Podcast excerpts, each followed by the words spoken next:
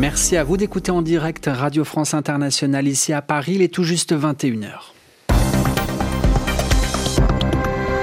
Adrien Delgrange. L'heure quotidienne de retrouver votre journal en français facile. Je suis ce soir accompagné de Sylvie Berruet pour vous le présenter. Bonsoir Sylvie. Bonsoir Adrien, bonsoir à tous. Au sommaire de ce journal international, le Venezuela, l'ambassadeur d'Allemagne à Caracas, Daniel Kriner, doit quitter le pays dans les 48 heures. C'est ce qu'annonce le ministère vénézuélien des Affaires étrangères.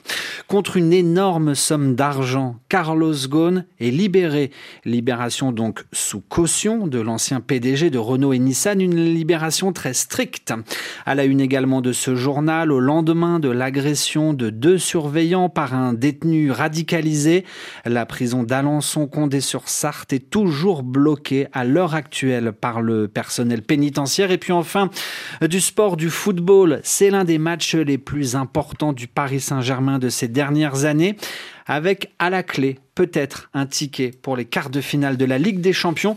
Le match contre Manchester United vient de commencer. Le journal. Le journal en, français, facile.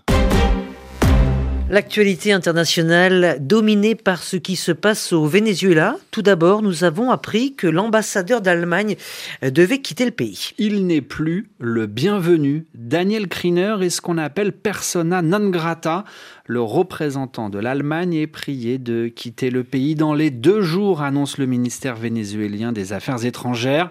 Le pouvoir du président en place Nicolas Maduro lui reproche d'avoir accueilli lundi dernier à l'aéroport de Caracas l'opposant Juan Guaido, président par intérim autoproclamé.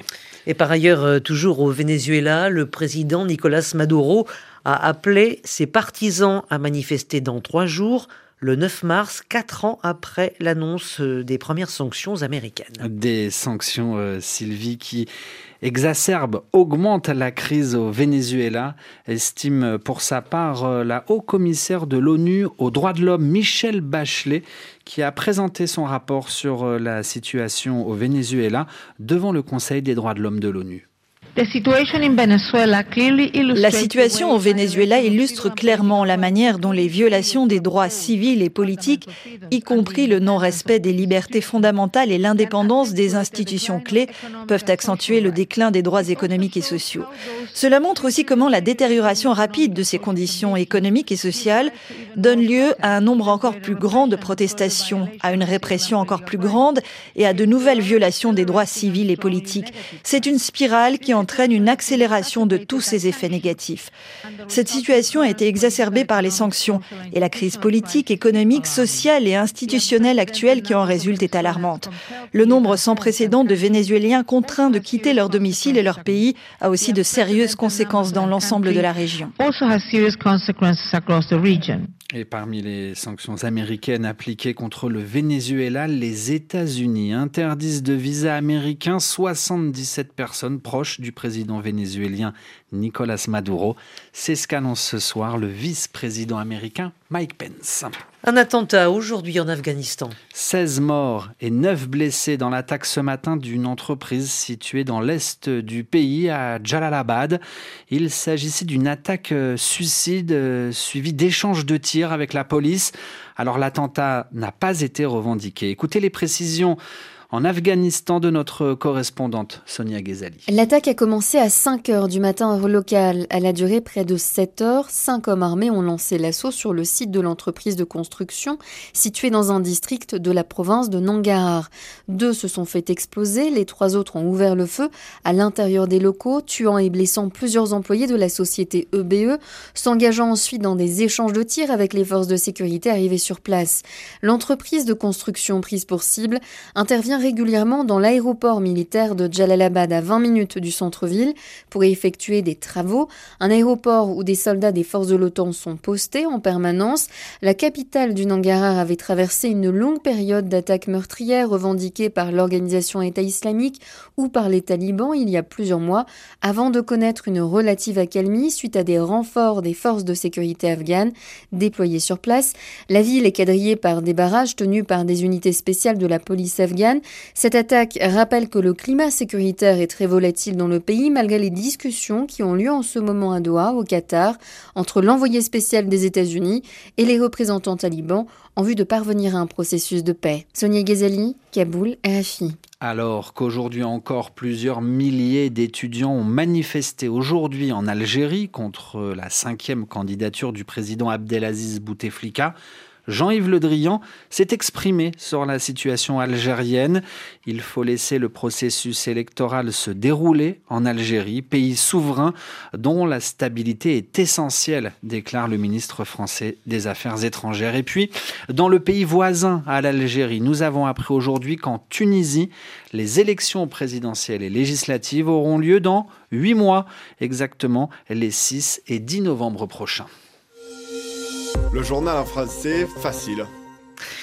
La Corée du Nord aurait euh, commencé des travaux de reconstruction d'un site nucléaire. Et ce site de lancement, Sylvie, ce site de lancement, les travaux de ce site ont, ont commencé alors que démarraient des pourparlers entre Washington et Pyongyang pour que la Corée du Nord euh, stoppe son programme d'essai nucléaire.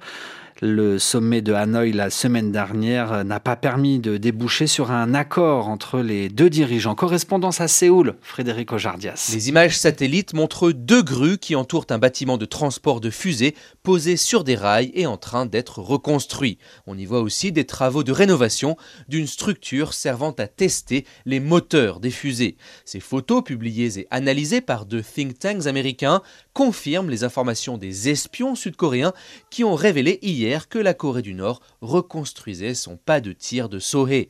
Le site était inactif depuis août dernier et les travaux ont débuté il y a quelques jours seulement. Pour l'organisation américaine CSIS, c'est un signal. Pyongyang affiche sa détermination face aux États-Unis qui viennent de refuser à Hanoï d'alléger les sanctions votées en 2016 et 2017.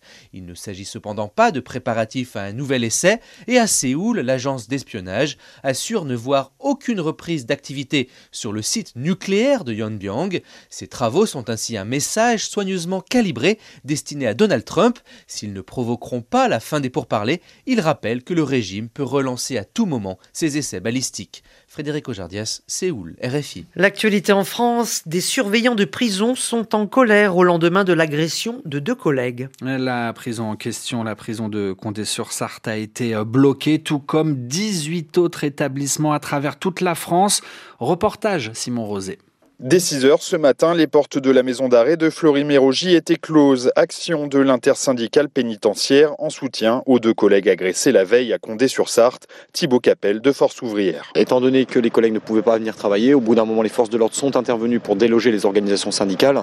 Donc on a encore une fois envoyé les forces de l'ordre euh, contre des forces de l'ordre. Voilà comment ça se passe aujourd'hui en France quand nous avons un attentat qui se commet dans une prison. Une action policière qui ajoute de la colère à la colère des gardiens de prison, de plus en plus confrontés à la question des détenus radicalisés. On fait avec ce qu'on a. Euh, on a plusieurs possibilités d'hébergement pour eux, que ce soit à travers les CAIR, que ce soit à travers le quartier d'isolement, mais euh, le plus gros de la masse reste encore en détention euh, classique. Donc là où ça va commencer à devenir problématique, c'est que vous avez aujourd'hui un surveillant pour gérer 80 détenus. Et là-dedans, on va devoir justement gérer les détenus radicalisés. Donc la question terreau n'est que le summum en fait. Finalement, oui, ce seront des agressions beaucoup plus violentes. On est sur de l'attentat terroriste, ça il faut bien le rappeler. Mais le quotidien des pénitentiaires, c'est agression tous les jours. Depuis le début de l'année, les organisations syndicales ont relevé 101 agressions. Le mouvement va continuer. Le mot d'ordre est lancé pour un nouveau blocage dès demain, jeudi, à 6h du matin. Simon Rosé devant la maison d'arrêt de Fleury-Mérogis, RFI. Beaucoup d'argent, 1 milliard de yens, environ 8 millions d'euros déposés sur la table pour retrouver la liberté. C'est la somme déboursée par Carlos Ghosn pour sortir de prison après 107 jours derrière les barreaux. Il est désormais chez lui, en résidence surveillée. Pour le ministre français de l'économie Bruno Le Maire, c'est une bonne chose que Carlos Ghosn puisse enfin se défendre librement.